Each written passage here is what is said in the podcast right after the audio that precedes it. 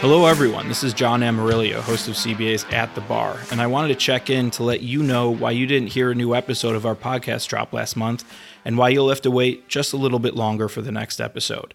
We've been working on something for a few months now, something that took more digging, more cajoling, more everything than anything we've done before.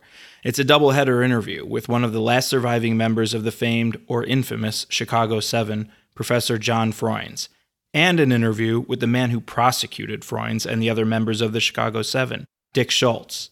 For those of you who lived through the 60s and think you remember this story, then called the trial of the century, and for those of you who are younger but think yourself familiar with the story, perhaps because you watched Aaron Sorkin's new movie on Netflix, The Trial of the Chicago Seven, with Sacha Baron Cohen, Eddie Redmayne, and Joseph Gordon Levitt, I promise you, you don't really know this story.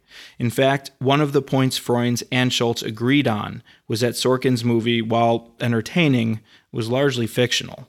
The truth is, as always, more complicated and more interesting.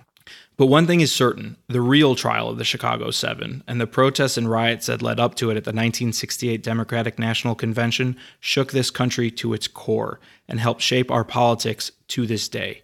Given the events of this last summer, recalling the events of that summer more than 50 years ago couldn't be more relevant or timely.